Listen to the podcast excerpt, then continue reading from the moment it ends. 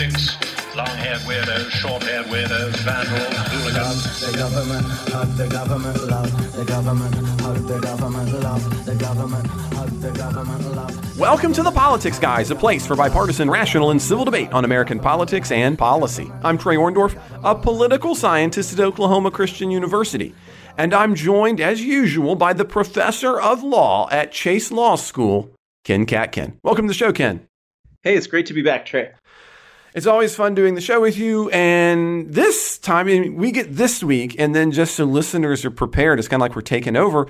We've got this week, we're doing the bonus show this week as we continue talking about the Constitution. I'm really excited about that. But you're going to get us back to back, right? So next week is also uh, you and me, Ken, and next week's bonus show is you and me, Ken. So it's going to be a lot of it, the two of us for the politics guys for the next couple of weeks. Uh, are you as excited as I am? Yeah, we're, we're taking over. well, I mean, we are in polling. We are often the clear winners of the most popular politics guys. It's, it's an empirical truth. As a scientist, I have to trust the data. Uh, uh, now, as true as that may or may not be, though, what we will be taking on, and this is definitely true because we've laid it out, uh, we're going to be talking about the shortest prime minister in UK's history. We're going to be leading with that story. We're going to talk about Putin declaring martial law in the annexed regions of the Ukraine. We're going to be talking about the uh, uh what had happened in a bunch of the debates uh, here this past week Ohio, Georgia, Arizona. We're also going to make some predictions for the midterm elections and see where things might be headed. Uh, if we have time, we're going to be talking about Lindsey Graham uh, being required to testify in 2020 and potentially also as well Iran supporting Russia uh, in its fight against Ukraine.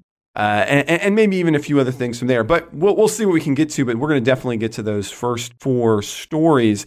Uh, but before we do that, we're going to take just a brief pause and, and we'll be there. Well, Ken, this is really a bizarre year for the United Kingdom. First, we have the tragic incidents, I mean, maybe not the unforeseen, of the death of Queen Elizabeth, but now in a bit of political drama, uh, Thursday, current Prime Minister Liz Truss, after only 44 days, that's six weeks, has signaled her resignation as leader of the par- Conservative Party and therefore as prime minister, giving her the dubious distinction of being the shortest serving prime minister in all of British history.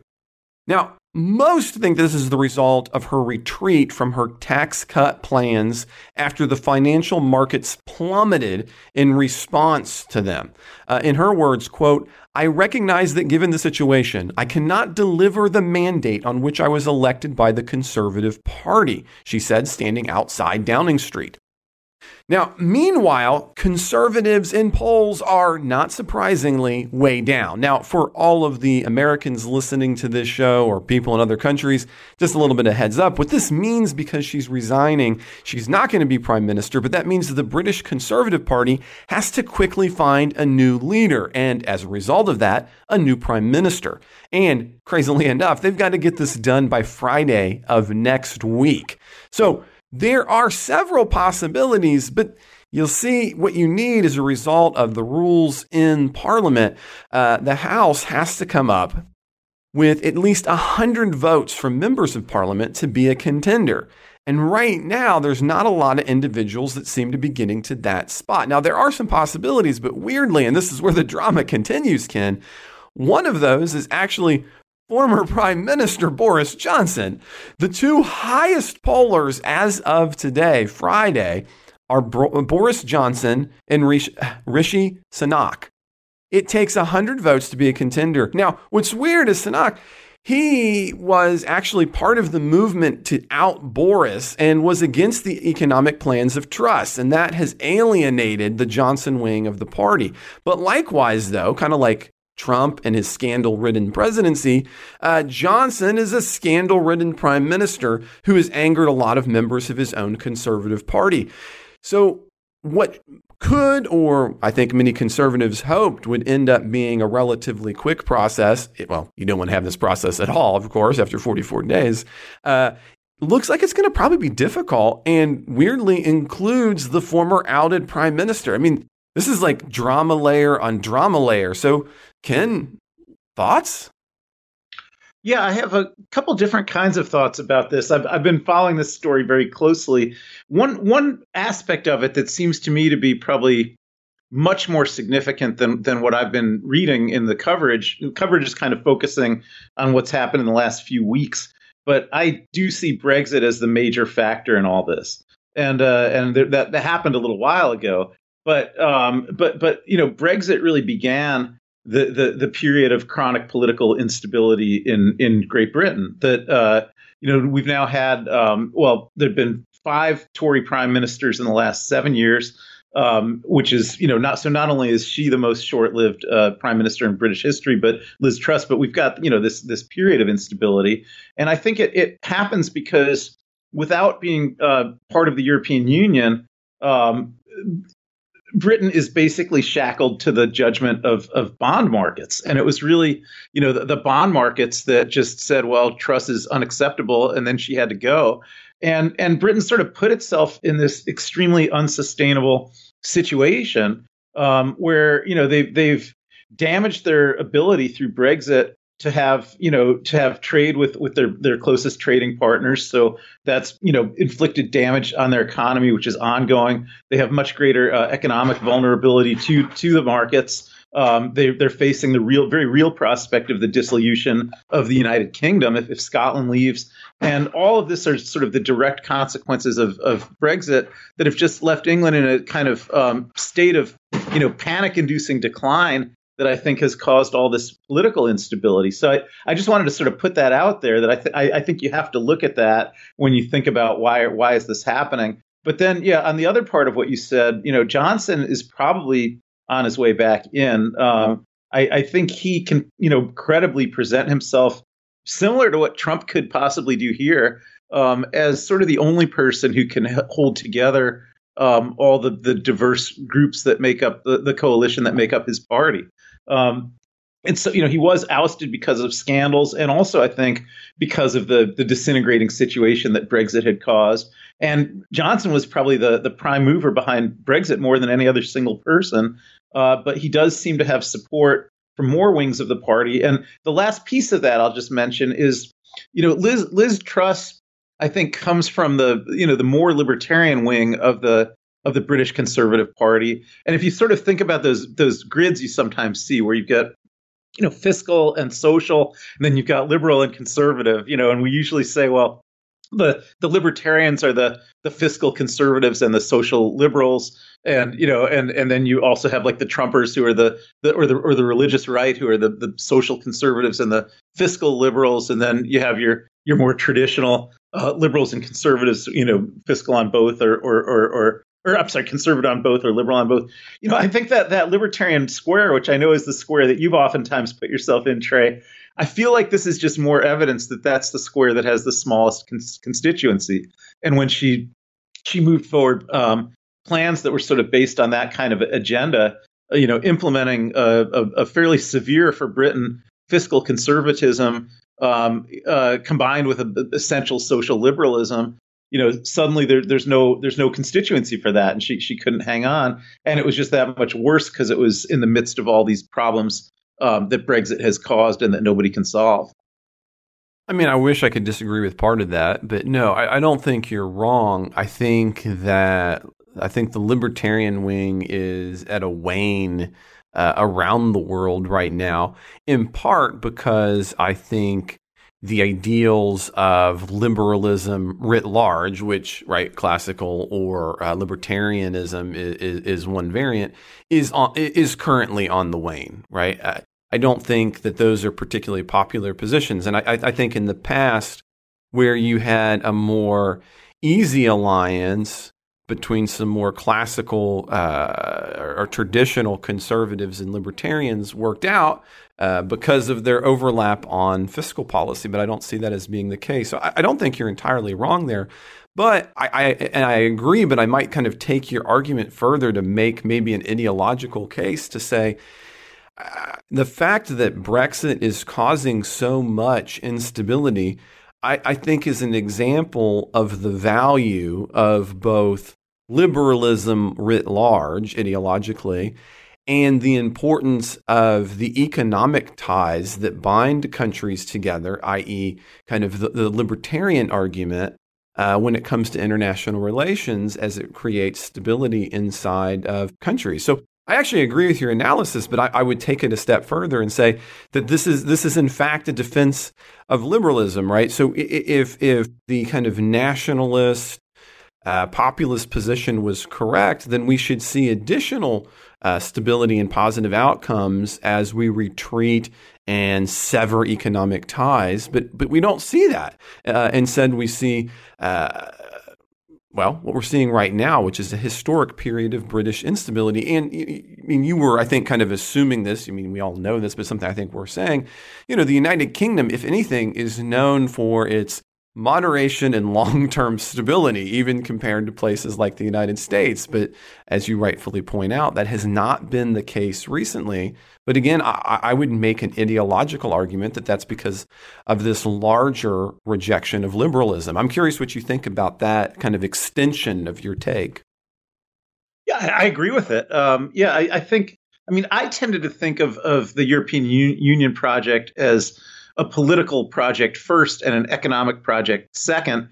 And it sounds to me like, um, you know, perhaps you're thinking it more of an economic project first and a political yeah, project I mean, second. I mean, but, think historically, yeah. even right. I mean, the EU emerges out of economic agreements. Originally, a coal agreement that then extends to a variety of other economic connections, and so. Yeah, I mean, I think the reason you end up with the political connections you do in the EU, and for this, I actually turned to one of my uh, uh, colleagues, Dr. Dan Doty, uh, who kind of this was his this was his uh, dissertation, his argument, and, and, I thought again he's not a libertarian by any means, um, but I, I, agreed with him was without those underpinnings of the early economic ties, you wouldn't have had the ability to have the political will for political ties. So yeah, I do see it leading in that direction, even just historically as you look at it.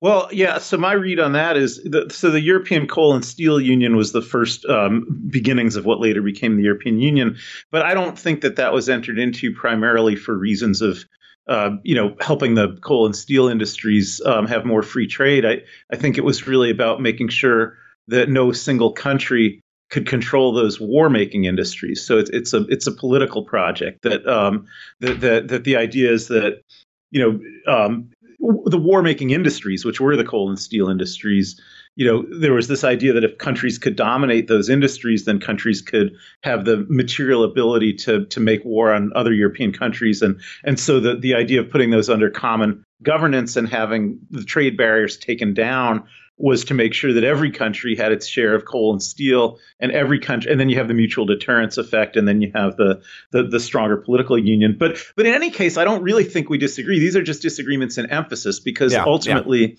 yeah. The, the the the european union project whether you think it was primarily an economic project or primarily a political project it was clearly both and and severing it um, is is you know it's it's it's immediately severing economic ties more and and by making trade harder and more expensive, um, it's it's hurting the economies of of every country in Europe.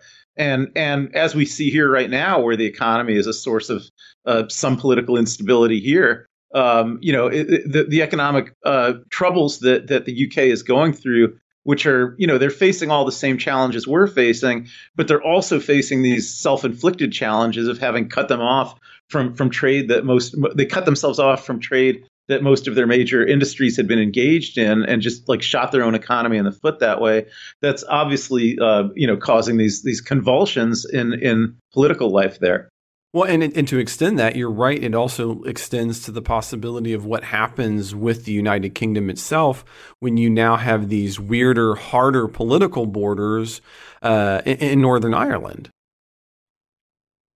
Yeah, I I don't see that. Uh, I I don't see that the situation there is sustainable, and uh, you know I don't think anyone in the island of Ireland wants to you know have a a, a war in terms of a hot war with fighting, right. but.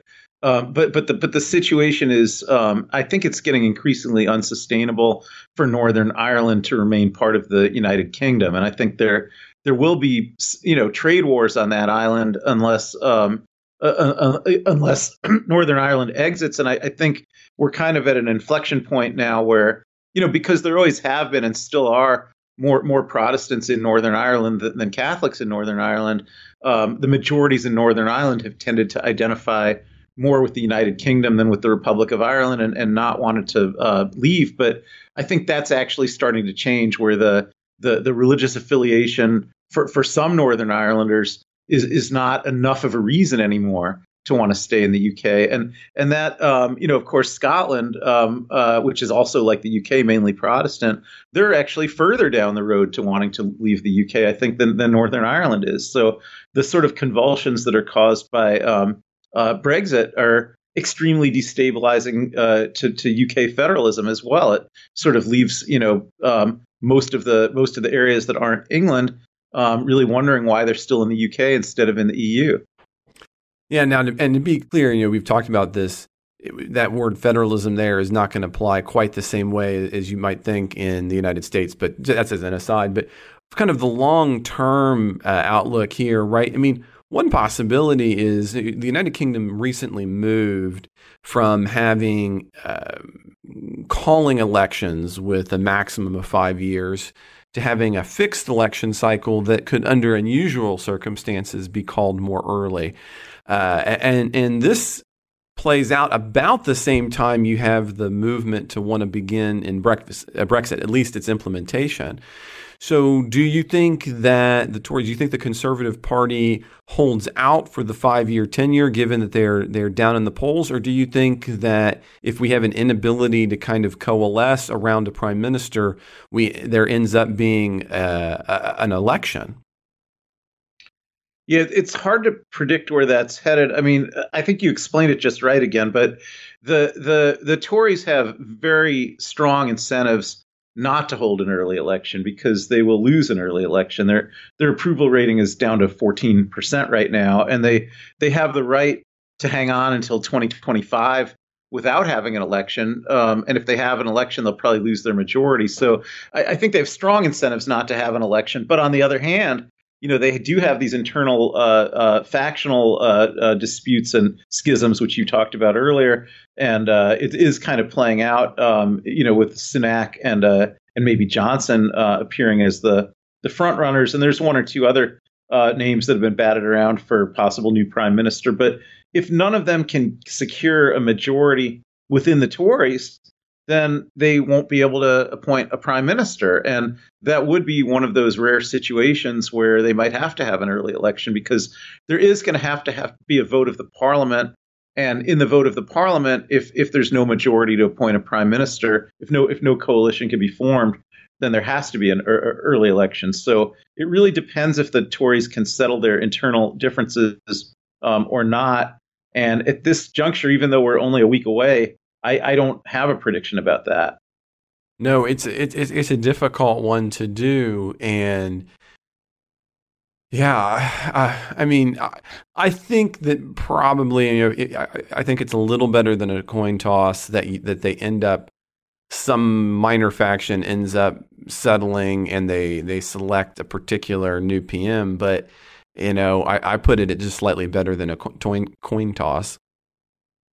Yet remember though that if, if only I think it would only take about fifteen or twenty percent of the Tories to um, if, if if fifteen or twenty percent of the Tory members of Parliament didn't accept that deal, they could vote uh, on the same side as the other parties and not it. to accept the new prime minister, and then that would that would defeat the the large much much larger majority of their own party. No, it's true, and that and that again, that's why I say I, I, mean I would put it barely better than a coin flip. I'm with you. Yeah, yeah, yeah, yeah, yeah. yeah. no, because you, there's not a lot of margin for error there, but but simultaneously, and this is this is an example of where you know we just have to kind of admit our ignorance. Maybe if I was better able to count what those votes would look like in the way that we might do in the Senate or the House, I might have a better prediction mechanism. But I'm not even sure there's anybody who studies uh, uh, British politics who could probably give you a much better answer. But I want to be cautious on that because, again, I, I don't know all of those individual MPs enough to really give you an answer. But that's another thing that makes it hard, right? Because in British in, in, British politics, the individual MPs don't have a lot of independence. So it's not as if you're kind of studying them all the time, because generally you're just talking about party line votes. That's what happens in parliamentary systems, because uh, otherwise you have government failing if you can't pass your your laws. So it's it's very different than the American system, where individual members of Congress have a ton uh, of independence, and therefore we look and, and think about how they might vote or behave in that body all the time. So this is it's also unusual on that front because you have to kind of figure out well how would these individual MPs vote, and that's not normally something you would do analyzing the system. Yeah, I mean, I, am looking. The New York Times did have an article where they they listed a bunch of the names of of possible contenders and summarized who they were. And it looks to me, and these are, as you're saying, these are people I was not personally very familiar with, but a couple, you know, with clearly Johnson and Sunak being the front runners, the the the sort of dark horses who are still in the race. Um, one would be Penny Mordaunt, who was um, uh, she's a 50 year old woman. She was uh, briefly the leader of the Tories in the House of Commons. Uh, she does serve in the Royal Navy Reserve, and she was even British Defense Secretary for two and a half months in 2019. And she seems to be, you know, one of the contenders. Another one who also comes from a, a um, defense background is the current Defense Secretary uh, Ben Wallace, um, who was a, a, career military person until he entered uh, politics, and um, uh, he, um, you know, has been a supporter of, of, of Truss um, which may taint him a little bit now if he's associated with her policies. And he was a big opponent of, of Brexit. Um, the the other one is uh, Suella Braverman, who was the Home Secretary, and she's a bit younger. Uh, she's only about forty, uh, but she um, uh, has been um, kind of a leading uh, advocate of, of Britain's uh, anti-immigrant movement, and so she has certainly some support from that that base. So those, I think, are other people who are in it, but um, you know, like you, I think I probably would think it's it, the real the, the, the question for about those candidates is who are they going to be willing to form a coalition with? You know, is it going to be with Sunak or is it going to be with Johnson? Because I just think yeah.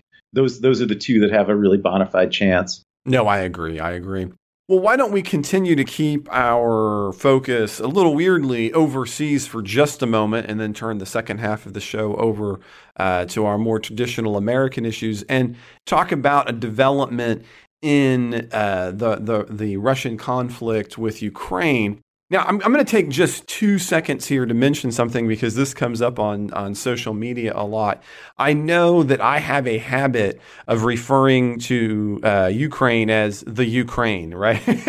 and uh, that is nothing more than a habit on my part. It is not a political commentary on my part. I am, I, I mean, again, I, I mean, if I was, I wouldn't care. I'd be honest about it. But I, I have no secret Russian. Uh, uh position, uh, and, and, I don't mean anything ideological about that. So as we're talking about this, if I happen to slip up, I'm going to work hard, and, and I have been, but obviously I, I, have not gotten that perfectly.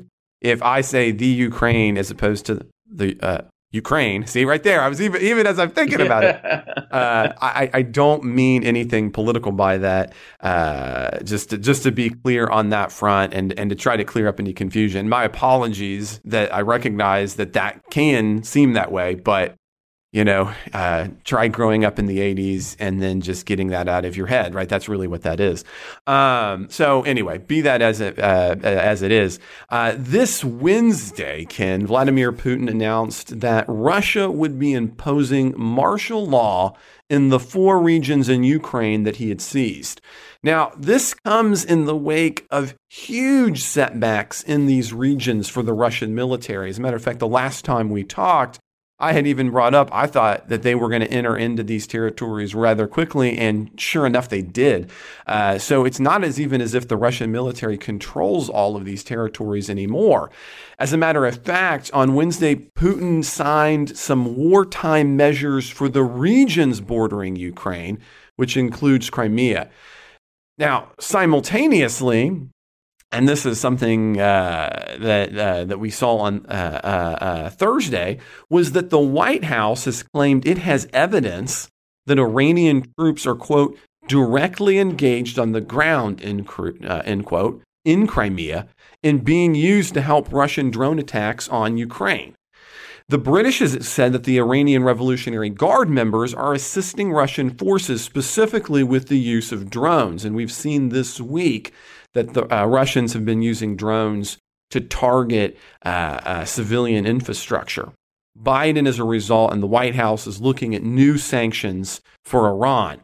Now, Iran, you know, this kind of continues. Iran has been under, uh, has had a significant amount of unrest in the wake of the death of 22 year old uh, Mahsa Amini, who died in Iranian custody for not covering her head with a hijab, which is required by law in Iran. Now, the Biden administration basically says there's not much left to discuss or to negotiate. In, in, in the words of the uh, uh, uh, the words of the White House, quote, "We're not focused on the we are not focused on diplomacy at this point. What we are focused on is making sure that we're holding the regime accountable." End quote.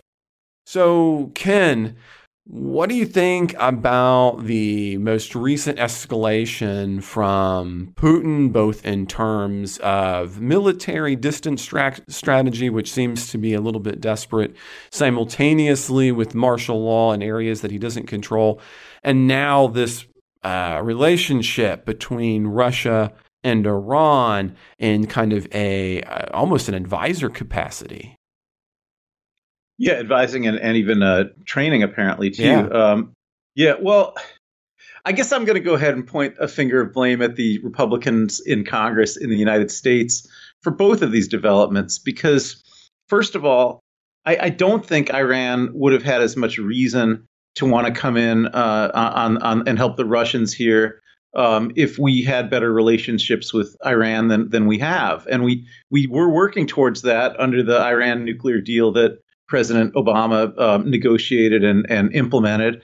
Um, and then, um, you know, Trump came in and tore that up, and, and the Republicans in Congress made it very, very difficult for, for, for Biden to normalize relations with Iran when he came back. So it, it doesn't surprise me that, you know, Iran, which is already under tremendous amount of sanctions from us, doesn't doesn't see a lot to lose by risking coming even under a few more sanctions from us and maybe sees a, a lot to gain from uh, um, strengthening uh, American enemies now. You know, we're we're really the ones more than them who um, you know who pulled back from the, the the process of trying to normalize relations, which was underway a decade ago.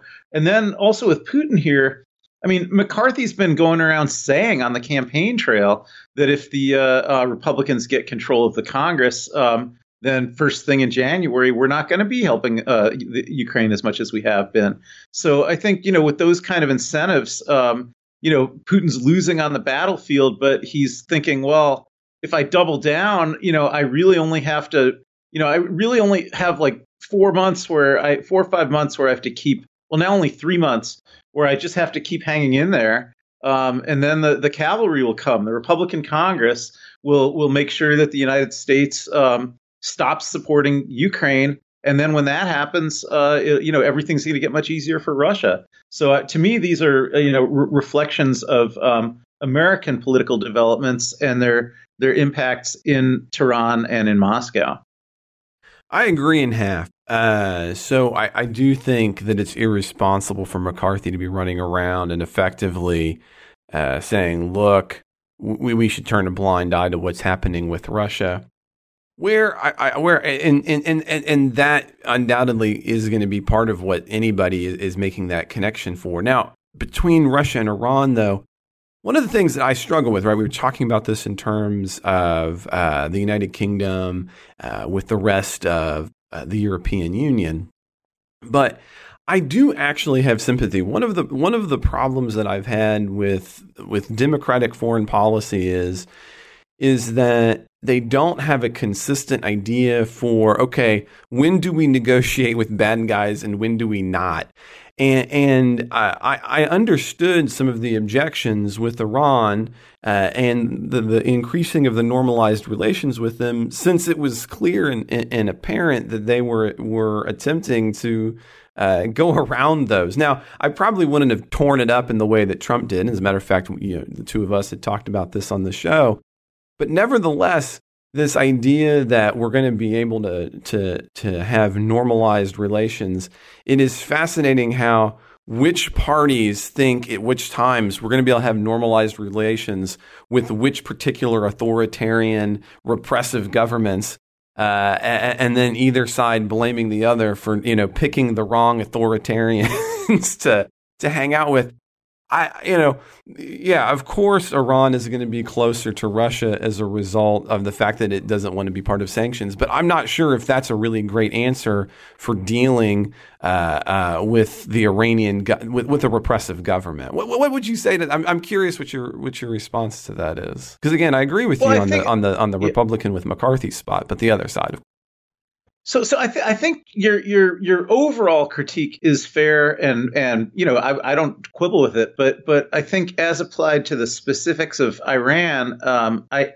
I think that the there was um, an opening there at this point in time. There was movement, you know, in in in in in good directions in terms of um, you know Iran. It, it, you know, we're we're seeing that the Iranian population is more open to um, you know wanting to change the form of government that they have, wanting to be more involved with the West. You you described you know some, some incidents um, this week where you know of course there were there were clashes between the, the government and and the, and the citizenry, but that related to the idea that the citizenry was seeking more of an opening. And I think with encouragement, it seemed like a good time for strategic intervention.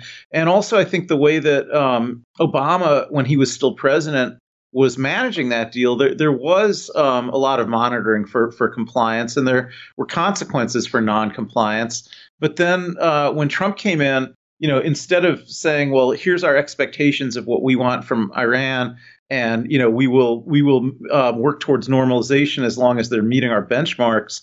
Um, he just said it doesn't matter to us whether they meet our benchmarks or not. We're going to take all the sanctions against them we possibly can, and that that kind of approach just sort of blows you know any influence that we could have had on on how things develop in Iran going forward. Yeah, no, I, I, again, I don't, I don't disagree, especially with the specifics of how the Trump administration handled uh, its inheritance from uh, the Obama administration, right? Especially given that the Trump administration was more than willing to have farcical talks with uh, North Korea, for example, uh, you know, so in, in one case we're gonna we're gonna deal with a, repressive regime, in another case we're not going to deal with a repressive regime. So, so no, I, I don't think there's there's much space to argue that the Trump administration had the had the correct answer. I, I, again, to go back to I think um, the more at least thoughtful position of the Obama administration, I recognize the idea of we want to attempt to have soft versions of influence uh, to meet certain benchmarks. But again, I, I often am dubious of those primarily because it doesn't appear to me that there's really any really ways of determining if those benchmarks are met. But that's a different question, of course, than whether or not uh, uh, the Trump response to it was appropriate. And, and I recognize that, that that's a distinction. Yeah, I mean, I would, I would just, just before we leave the topic, if you look back to an, an analogy from from 20 years ago, you know, we, we when we when we had the Iraq War, um, you know, then Saddam Hussein was a you know bad dictator in Iraq, but also you know the UN had put him under sanctions uh, to not allow him to develop um, weapons of mass destruction. And there was monitoring going on. And in fact, he wasn't developing weapons of mass destruction. He was in compliance with the demands that the that the UN had put on him, including all the demands for inspections and things like that. And just for really domestic political reasons, um, you know, George W. Bush decided he wanted to be a war president. He wanted to reshape the, the Middle East, and he he tore up those kind of agreements and started a war. Um, and and you know, part of that was you know I think echoed in what happened now that that you know there may be domestic uh, political reasons that you know some American presidents want to be seen as kind of bellicose tough guys um, and they want to find some boogeyman that they can beat up on, whether whether it's Saddam Hussein or whether it's the Ayatollah in Iran. But it, it's very counterproductive, you know, to do that if if you've got ways that um, you know through soft power you can actually be pushing them in a good direction, and through these exercises of vilification, you just throw them, you know, that their only option is to to throw their lot in with our with our other enemies. And I and so I do think that's you know what we're seeing in um, uh, in in Crimea and Russia today uh, with Iranians there does have um, you know it, it has historical uh, antecedents. I guess my last thought there on that kind of broader question is is that just simply empirically, I don't think that soft power moves with authoritarian regimes specifically have as much success as we often uh, think they do, uh, you know, uh, just kind of intuitively. Uh, and, and, as a result, and, and that's, I think, a difficult position because, I, I, in general, I think deepening connections between countries is a positive thing, but that only seemingly works empirically on the ground when you have countries that have some degree of liberty, some degree of openness, some degree uh, of po- uh, uh, popular connection. It doesn't appear to me, again, just historically, when you look at the data, that those soft power tools do as much as I oftentimes, and, and this is a critique of Democrats, I think Democrats overestimate the amount of influence soft power has specifically to authoritarian uh, regimes dictatorial regimes uh, than what we actually see in the social sciences. Not to say that I want to uh, start a war with everybody's an authoritarian regime, but just being honest about the fact that I, you know, that doesn't often end up moving or changing policy in many ways in that particular circumstance. That'd be my only slight pushback, well, I suppose. Yeah, except I, I think I get that is exactly why I gave the example of of Saddam Hussein right? I mean, it, it was having impact on him. He was not developing weapons of mass destruction. You know, maybe he maybe he wanted some of his regional neighbors to think that he was, and so he was having some mixed messaging there. But but it, it was always found by the UN inspectors that he he wasn't he was complying and and then after the U.S. Army invaded, and and you know, because I guess we supposedly didn't believe the UN inspectors, you know, the, the U.S. Army found the exact same conclusions that the UN inspectors had been finding, so that there was no program to develop weapons of mass destruction. So I think I think that was just an example where the international sanctions regime was actually working. It was doing exactly what it was supposed to do, and I would I would venture the hypothesis, although we can't test it, that if we were still in our, our nuclear deal with I- Iran right now, and and if um, we had lifted some trade sanctions on them, mm-hmm. that then they were at risk of having reimposed on them. Um, and if the, and if we were moving slowly towards normalization of relations with them, and they were able to start selling us oil and things like that, that you know they, they would have had a lot of a lot more to think about before they decided to to to start um, training some of uh, uh, Putin's military for this this war in the Ukraine. They would have had a lot more to lose. Well, as a counterpoint, I mean, we do have highly normalized relations with Saudi Arabia, for example. Uh, and, and, despite those normalized relations, uh, the Saudis have helped and worked with Russians and gone specifically against uh, Biden requests uh, for oil increases and changes. So, I mean, I hear, and I, I, I mean, obviously, neither one of us can eh, can get at the counter uh, point, but you know, we do have a separate case that we could look at, Saudi Arabia, where we do have much more normalized relations, but not really any additional controls, soft power effects, or them not being willing to side against the United States. So, would you take that as being a potential counterexample, even though since we can't look at the counterexample of what might have happened with Iran?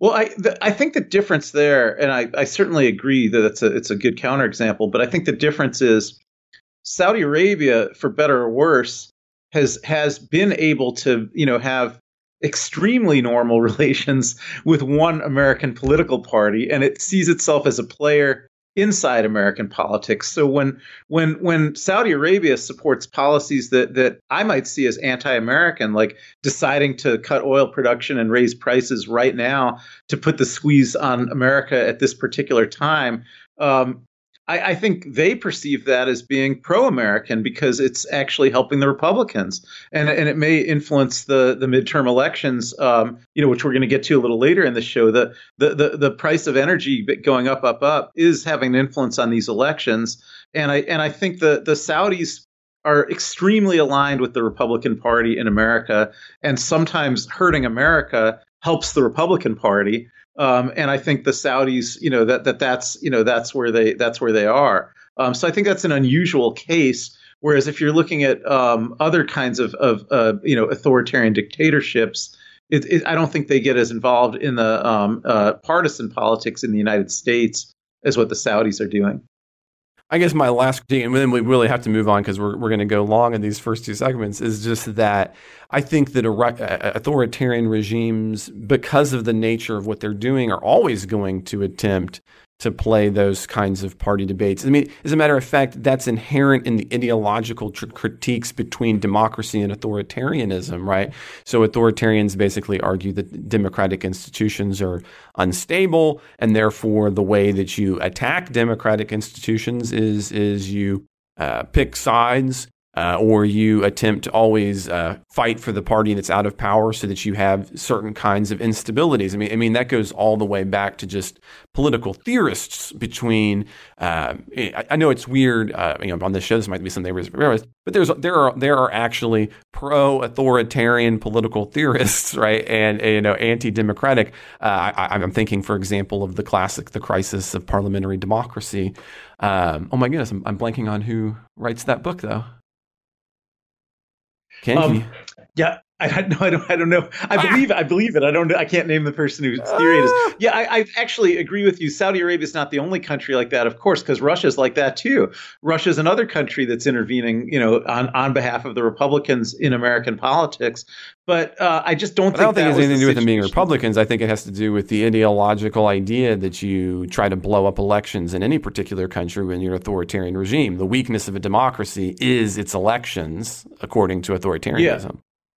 Right. I, yeah, I, I, do agree with that, but I just don't think that's how all of these countries operated. So I don't really think that's what Iran was ever doing. I don't think that's what Saddam Hussein's Iraq was ever doing.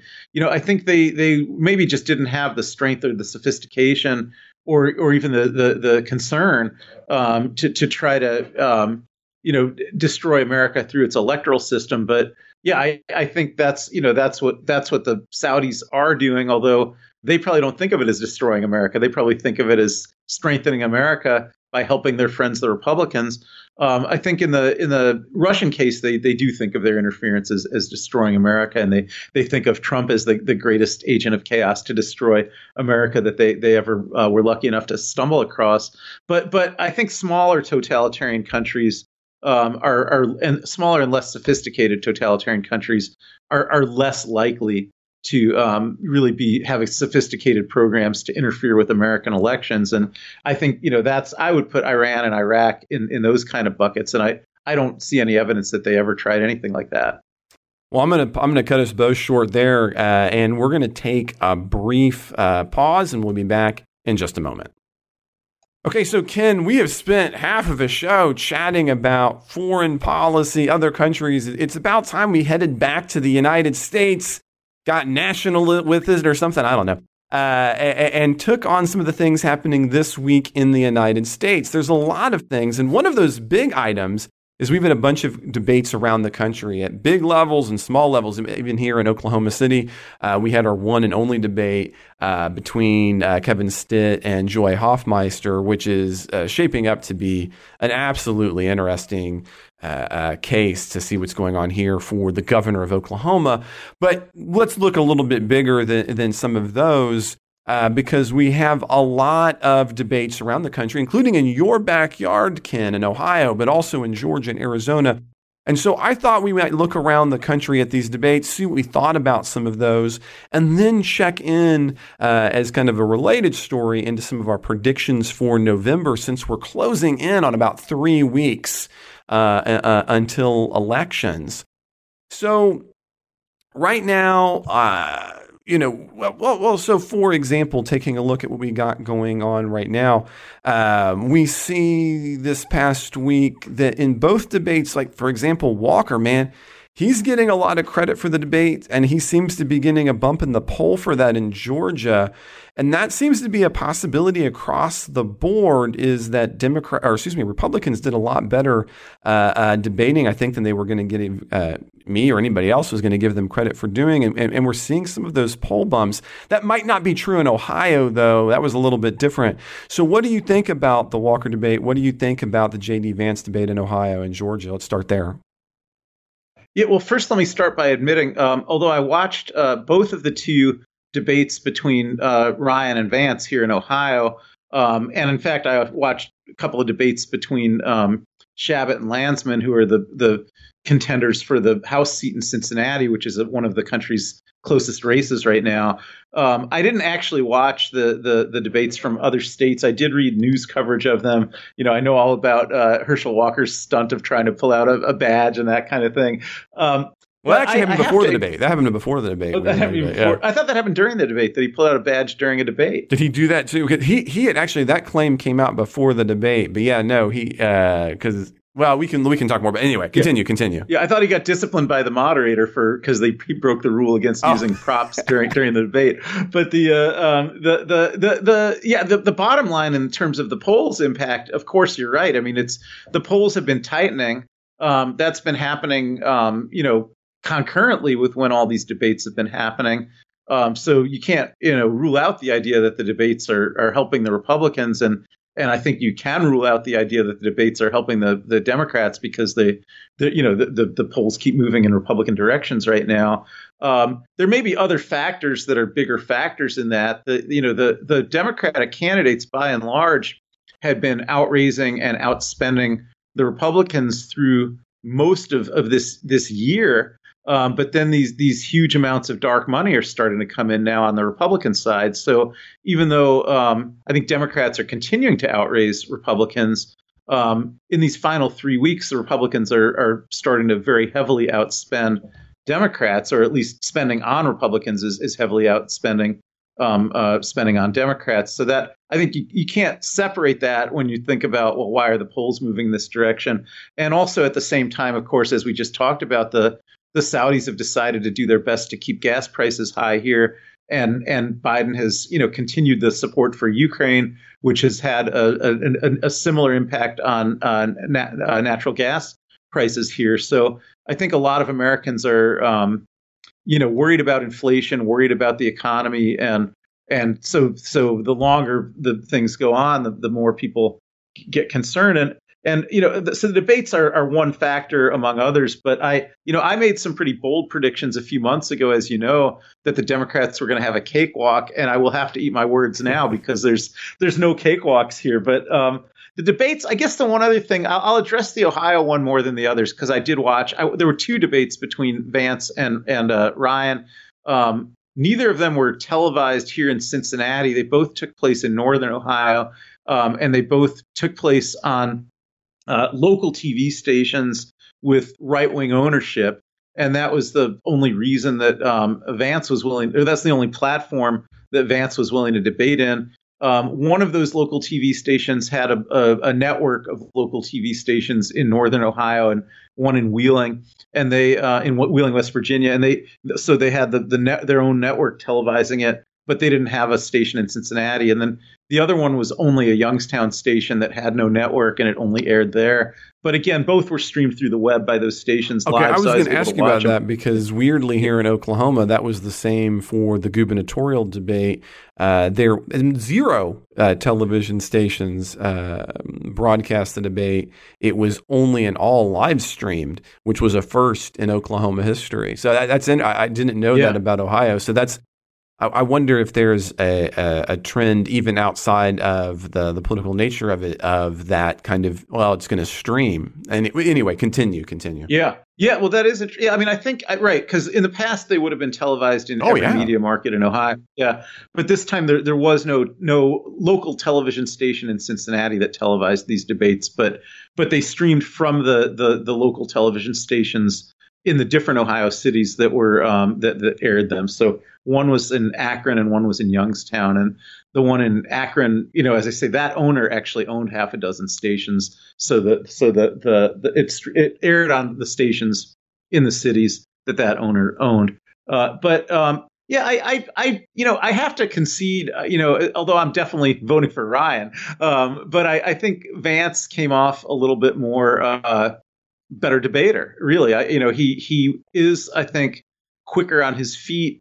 He's more agile and and flexible. You know, he's um, you know, although of course, you know, Ryan's been in Congress for 20 years, but I think um, Vance, you know, who hasn't been around as long and hasn't been in Congress, uh, he does do quite a lot of public speaking. He's always on book tours and things like that. And he, um, you know, he seemed to me to um, anticipate better some of the things that Ryan was going to say and you know have you know quick comebacks that sounded you know fairly natural. Um, I think uh, Ryan once or twice th- that I observed kind of overplayed his cards a little bit. So you know Ryan very much wanted to pound on the meme that um, Vance you know had spent you know part of his career uh, in San Francisco uh, working as a venture capitalist and basically investing in companies that were moving jobs to China um, uh, long, you know, long before uh, Vance re- reinvented himself as a guy who's against moving jobs to China. And this was the talking point that Ryan wanted to get back to again and again. But at, at some point, like I think Vance, who was ready for that, says, "Well, you know, why don't you name one of those companies? What's one company that I ever invested in that moved jobs to China, and what jobs did it move to China?" And yeah, and Ryan didn't did, didn't have that information at his fingertips, right? It made him look like a fool. Like, it made him look like an absolute like fool, fool. Yeah. Yeah, if Ryan's going to make that allegation, which probably he could have, he probably I believe it was a valid accusation, but he he made it and he couldn't back it up, and and that kind of thing, you know, I think um, wasn't good. And uh, um, similarly, I think he, um, you know, Vance in other ways, I think was a little bit, um, you know, I would say on the dishonest side, but sort of got away with it. Um, Vance was, um, you know, repudiating positions that he'd taken previously about both January 6th and about uh, abortion. Um, you know, where Vance's uh, positions on January 6th were that, you know, it wasn't really an insurrection. And his, his position on abortion is that there shouldn't even be um, uh, um, exceptions for, for, for, for rape or incest. And, you know, he had said all those things before, but he not only, you know, walked back from them, which, you know, he's certainly allowed to do, but he he denied ever saying all those things before, you know, falsely. And and I think that um, you know, Ryan at least was able to say, you know, you're on tape, you're on tape saying this stuff, but um, it's still, I think it, I think you know, Vance kind of skated away, skated out of the moment that way, and uh, um, so I, I, I, it's hard for me to see that that debate pushed any balls forward for Ryan. I, I think it's still a close race. Um, you know, most of the polls are have Vance ahead, but they mostly have it within the margin of error. Um, so I think it is still a close race, but I, I don't know that there's too many undecided voters out there who watched that debate and then decided to vote for uh, for, for, for Ryan. Um, there may be one or two who watched it and decided to vote for Vance, and that would kind of be my take on that. And uh, I, I, feel like that you know that basic contour that you know there wasn't much to change the minds of undecided voters in these debates, um, and particularly to change their minds in favor of voting for Democrats. Um, that that from the news coverage I read of the other debates, that seems to me to be the the, the story in, in, in several of the, the, the battleground states. One, I think another problem when we take a look at, say, Georgia and Herschel Walker, right? I think this demonstrates one of the problems that Democrats have, and that is they have a tendency now, I would say in the post Daily Show era, the Democrats say, well, look, every Republican candidate is an idiot.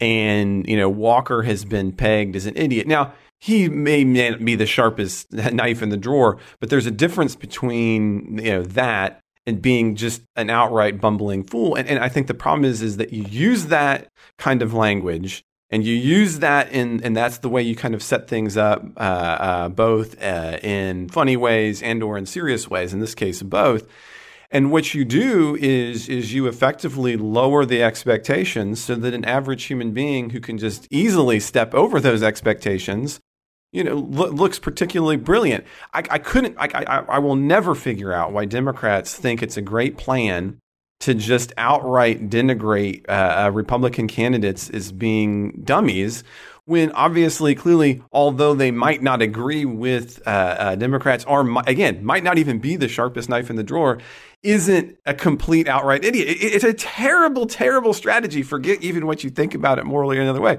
It's a terrible strategy. And I think Walker, in a similar way, looks really good. Like, so for example, uh, you know, uh, uh, Warnock uh, says, look, there's not enough room which is always a funny one for me coming from I, don't think it's a great uh, uh, setup for Democrats anyway to say well, there's not enough room for government. And I always think, well, is that really all your all's position all the time? But I'll set that aside for a second and just say, you know, there's not enough room for government uh, in, in, the in the doctor's room, you know, in, in the in the uh, exam room between a doctor and a patient who's a woman. And Walker has this phenomenal comeback. He says, "Well, yeah, you're forgetting somebody. You're, forget, you're forgetting the baby in the room. There's three people in the room." And and I think that was an example of where you know Walker gets underestimated, and that makes the Democrats' job that much harder, right? It would have been that much easier to have a better debate against Walker had you not been hammering him as somebody who didn't know his own last name. Uh, so what, what what do you think? I mean, I, I have often thought that that's just a terrible position, but and I think that you know, going way back when Democrats saw this, like, oh, we'll just peg them all as being idiots, and th- this will win us elections. What do you think? Yeah, well, I, I think that the your critique um, is correct that it's it's not politically beneficial to peg your opponent as an idiot, um, and and wasn't politically beneficial for Democrats to try to do that to to Walker. I don't know that that applies to a lot of these other races, though. I don't I don't think anybody ever said that the problem with J.D. Vance is that he's an idiot. I mean, he's he's a Yale no, Law I was School using graduate. it for He's a That's true. author. Since you were Yeah, focusing there, yeah, yes, yeah. yeah. So I don't I don't know how how widespread that. Is. I mean, I I probably think almost everybody in Ohio, no matter who they're going to vote for in the Senate race, probably figures Vance has a higher IQ than than Ryan, and there's not a lot of. I mean, I think that, and there, there's not. You know, but I'm gonna I'm gonna I'm gonna vote for Ryan anyhow, right? I I I, I don't think the the the the the, the critique of, of Vance is that he's an idiot. Um, now Walker, you know, I think it's tempting for Democrats to to to fall into that trap because Walker is an idiot, you know, and so it's kind of hard not to call him that. But I, I also agree with you that he's um, it's not a politically beneficial thing to do uh, even even even if it's true. Now here's another bit. So I've been looking at the polling data by state. Uh, you know, because one, like we noted, it's not just the debates. And so here, as we start to move into a minute into predictions, it's worth thinking about. But when you look at these state by state breakdowns, uh, just this past week, so yesterday, the weekly polling data from CBS News on, uh, in this case, we're taking a look at Nevada, which is a really important state for Democrats you know, things aren't looking good. Why might that be the case? Well, as you mentioned earlier, it's not just debates, right? That might not even be the biggest uh, uh, indicator. But when you take a look at what voters are talking about as being their most important issues, the top four in Nevada right now, the only things that crack over 60%, 84% the economy, 82% inflation, 69% crime, fascinating, 60% immigration. And if you dig into that, although they don't put that on their graphic, specifically what they're talking about is too much immigration. Then if you kind of dip under that to the next top issues that don't crack the 60 at 58 and 56, it's election issues. And heads up, that election issue means stronger election uh, uh, uh, uh restrictions, and then gun policy at 56, looser gun policy. So although CBS wasn't, you know, when you look at the questions and where people are answering, that's where it is. Man, I mean, I mean that's a terrible slate of six issues for any Democrat uh, uh, uh, running. Even if you were to take out like the economy, you know. So, so I mean, the other possibility here, and this is something you kind of look at, is to say, well, it's not always about how people are running. It's about which issues are particularly salient. So, uh, voters who are not already partisan ID'd, meaning they're going to vote on the basis of partisan ID, what generally makes them vote for one candidate over the other has very little potentially to do with being persuaded and a lot to do with being primed. That means saying, okay, well, here are my, my prime issues right now. Which candidate aligns with those particular issues? And so, if you take a look at the priming framework in political science, in Nevada, in Georgia, and in Ohio right now, especially again, right there, I'm giving the example from Nevada. You know that doesn't look particularly good for Democrats. So, what do you think about on those on those issue fronts, on that priming front, Ken? Yeah, well, I, I, the, only, I, the gun policy thing that you said, I, I actually wasn't sure why you thought that the the the, the people who care about gun issues are uh, in favor of um, gun gun owner rights. I, I, think there's a lot of people who are concerned about gun issues who want more gun control.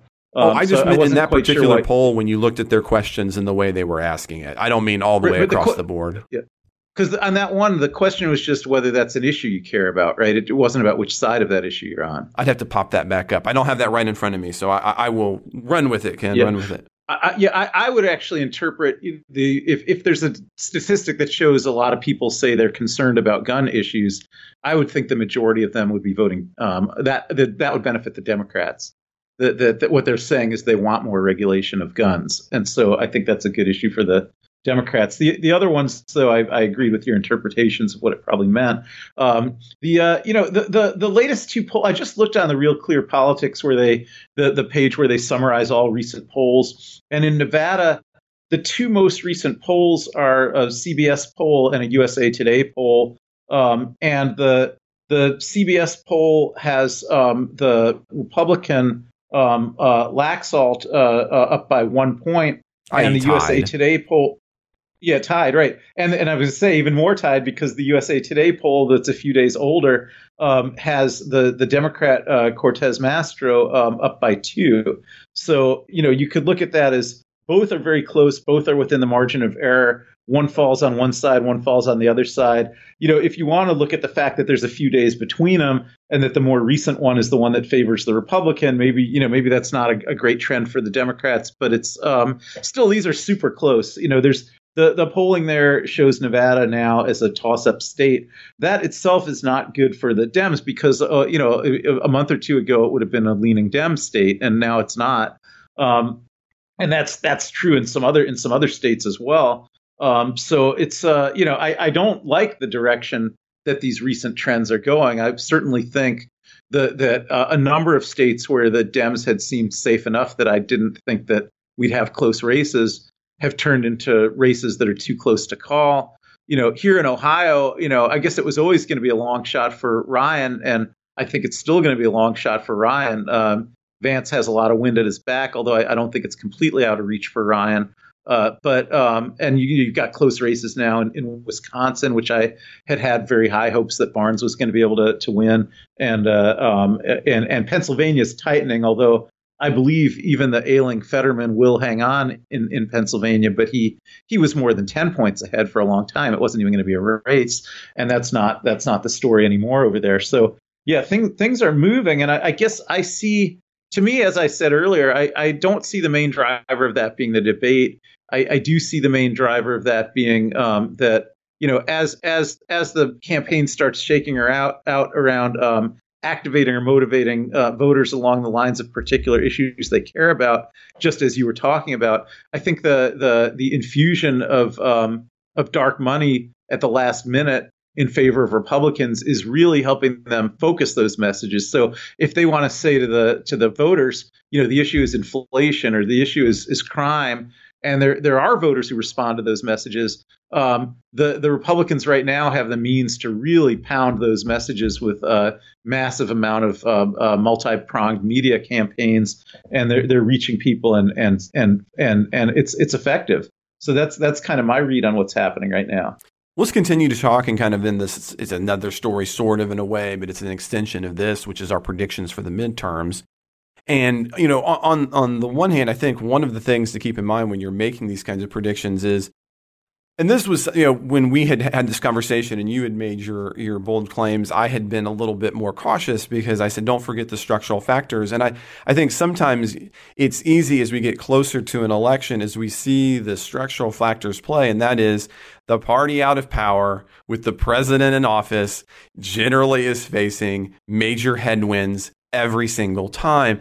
And so sometimes it's easy to miss the fact that that's that's always going to be the structural existence that, that you're in. And so as you see any particularistic election move in that direction, you know, I, I don't think we should always be surprised. So while all these things we're talking about are important, uh, you know, as a political scientist, I can't help but say, but remember, the big predictor here is it's an out of, you know, non-presidential election where the party in power is president brings down the party. That's what happens every time. So as you move in that direction, I think you know you shouldn't be surprised uh, in in some ways as a listener or you know in kind of response can you know. But additionally, we were talking about polls, and this is something I've been actually just re- I, I have been tweeting. I don't do this often, but I've been tweeting out at uh, in this case local Oklahoma uh, uh pollsters as they've been talking about Hofmeister and, and, and Stitt and, and, and this one always bugs me, right? So as a stat, I do stats, right? And and so they'll be like, well, and today, you know, uh, Stitt is up by one point, but now today, Joy is up by two points, and but the margin of error is three point five percentage points.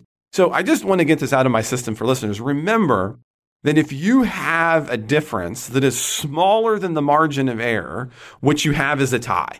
Right? You don't know anything. You cannot say anything. You can't say, well, it's a 1% difference. No, because until you get a unit bigger than the margin of error, you actually can't yet say anything about it. So, I mean, you're saying something, but you're just saying it's tied. So, anything inside of that uh, is a tie. So, for everybody in Oklahoma who keeps thinking that we've had, you know, lead changes every week for the last four weeks, and I'm looking at you, all my local media friends, you're wrong.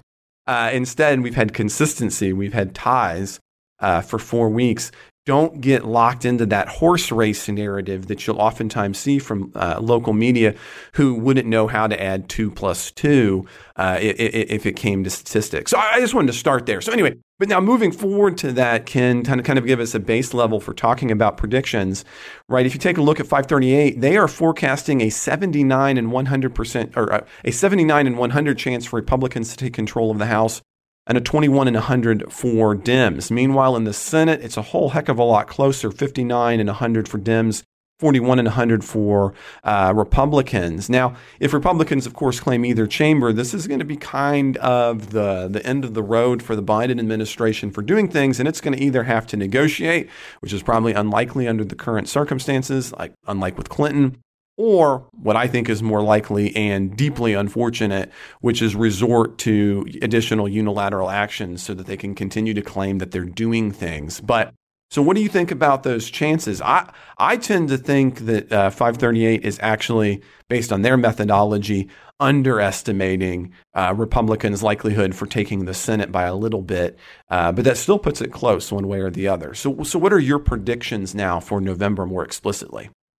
You mean on on on on the on the election or on what would happen if the Republicans got one of the houses? No, no, no. So on the election itself. So what you know, who who wins House, who wins Senate? Yeah. Yeah, I you know, it's I was very confident before that the Dems would keep the Senate. I'm glad that uh, 538 thinks they're most likely still to keep the Senate, even as even as their leads are are, are weakening. Um, I think that still happens because I, I think to me you have to look at the individual races, and I think um, I do think Pennsylvania, you know, it, it's extremely unfortunate that Fetterman had this stroke and it's been costing him.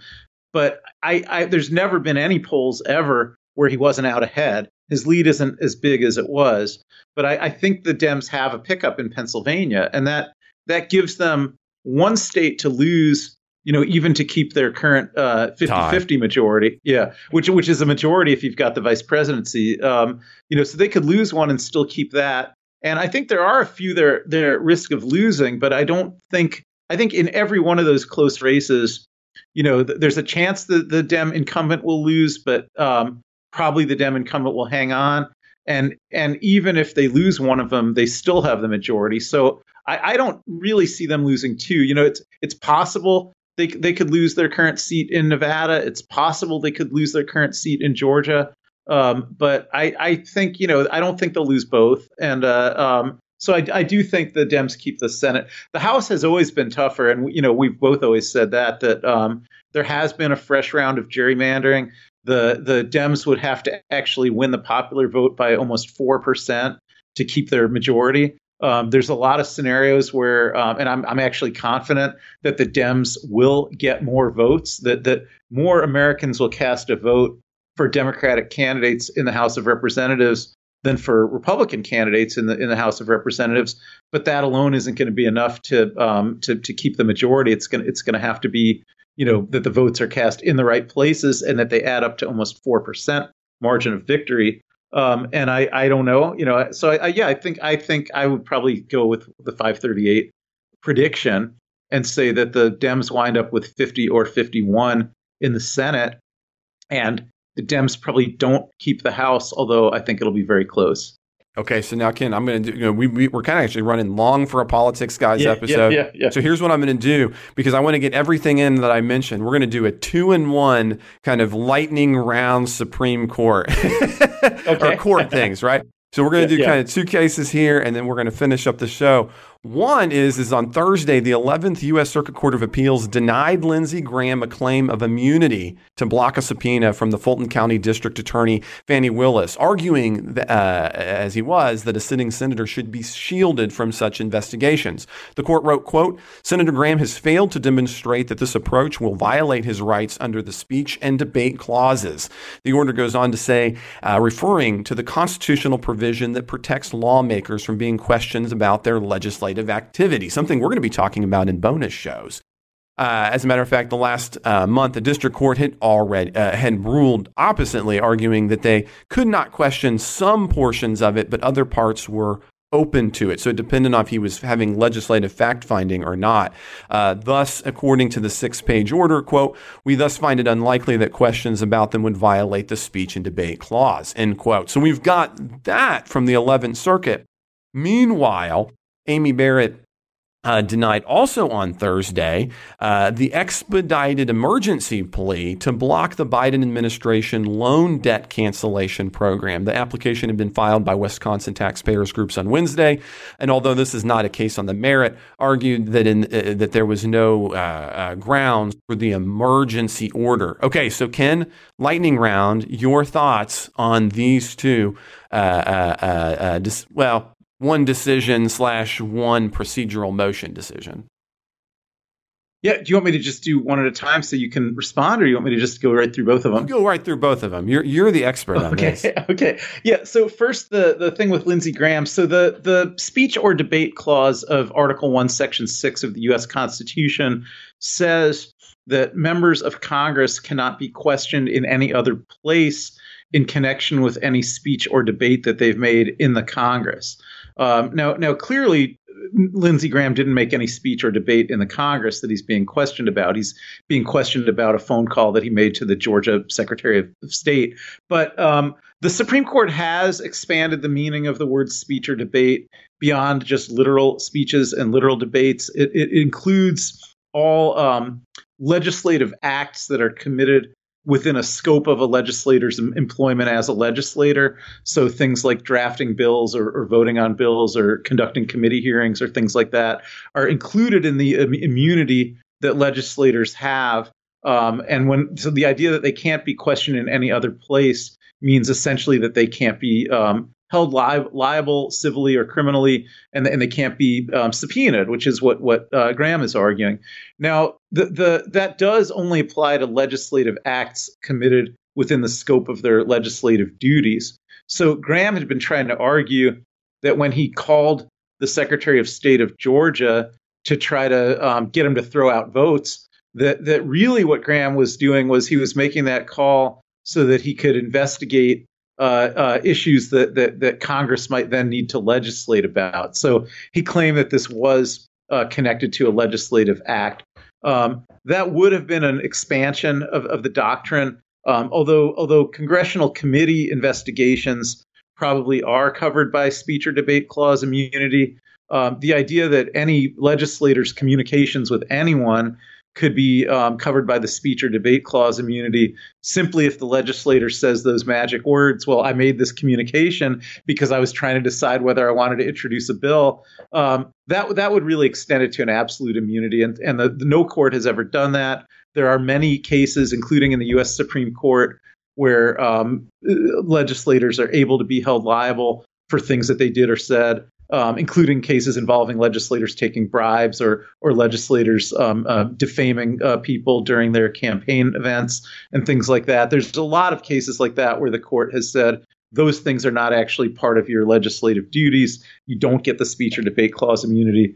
And I think the 11th Circuit holding correctly found that there's just nothing about uh, Graham's call to the Georgia Secretary of State, which he had hoped to keep secret, um, which would in any way be part of uh, his work as a senator. So is that is that was that a brief and concise? No, that was beautiful. Yeah. Okay, so what yeah. are your okay. thoughts on Amy yeah. Barrett's uh, decision? Yeah. So this was another one where um, the, the, the the Supreme Court um, has erected a lot of doctrines that are called justiciability doctrines, which are um, ways of, of saying that the the court lacks jurisdiction to hear certain kinds of cases. Even if those cases would be meritorious on, under the law. And one of the big um, justiciability doctrines that the court has had for about 50 years, although you know this doctrine did not exist until the 1960s. It's not an ancient doctrine or anything, but beginning in the 1960s, uh, the court um, started interpreting a, a clause of the Constitution. There's a clause in Article 3, Section 2 that talks about what the jurisdiction of the federal courts is. And it lists nine categories of cases or controversies. There's nine types of cases or controversies that courts can hear. You know, cases brought under federal law, or cases brought between citizens of two different states, or cases in admiralty, which means cases at sea. And I'm not going to go through the whole list, but there's nine. And what the courts started saying in the um, in the 1960s is, well, even if a plaintiff files a lawsuit uh, against a defendant and it looks like it's it's a case or controversy. There's a case filed, and it looks like it's a federal question case because there's an issue of federal law cited in the complaint, um, and and so it looks like it might fit within that case or controversy requirement and be something that the courts would have jurisdiction over. Um, the the doctrine of standing says it's not a real case or controversy unless the plaintiff has actually personally suffered a particularized injury in fact. So there has to be a real injury that's been suffered by the plaintiff, and it also has to be an injury that hasn't been suffered by everyone else in the country. Um, and so that became the issue in this case. You've got uh, some individual in Indiana who files a lawsuit and says, um, I, I don't think President Biden had legal authority to forgive all the student debts, and that's going to have to be paid for out of the general revenues. And I'm a taxpayer, so I'm injured by that. Um, now, the court's standing doctrine, again, going back about 50 years, has, has been fairly clear on the idea that um, the fact that someone is a taxpayer and that they think that the government is going to misspend their money um, is not a particularized injury in fact. Even if it might be an injury, it's not a particularized injury in fact because it's shared by every other taxpayer.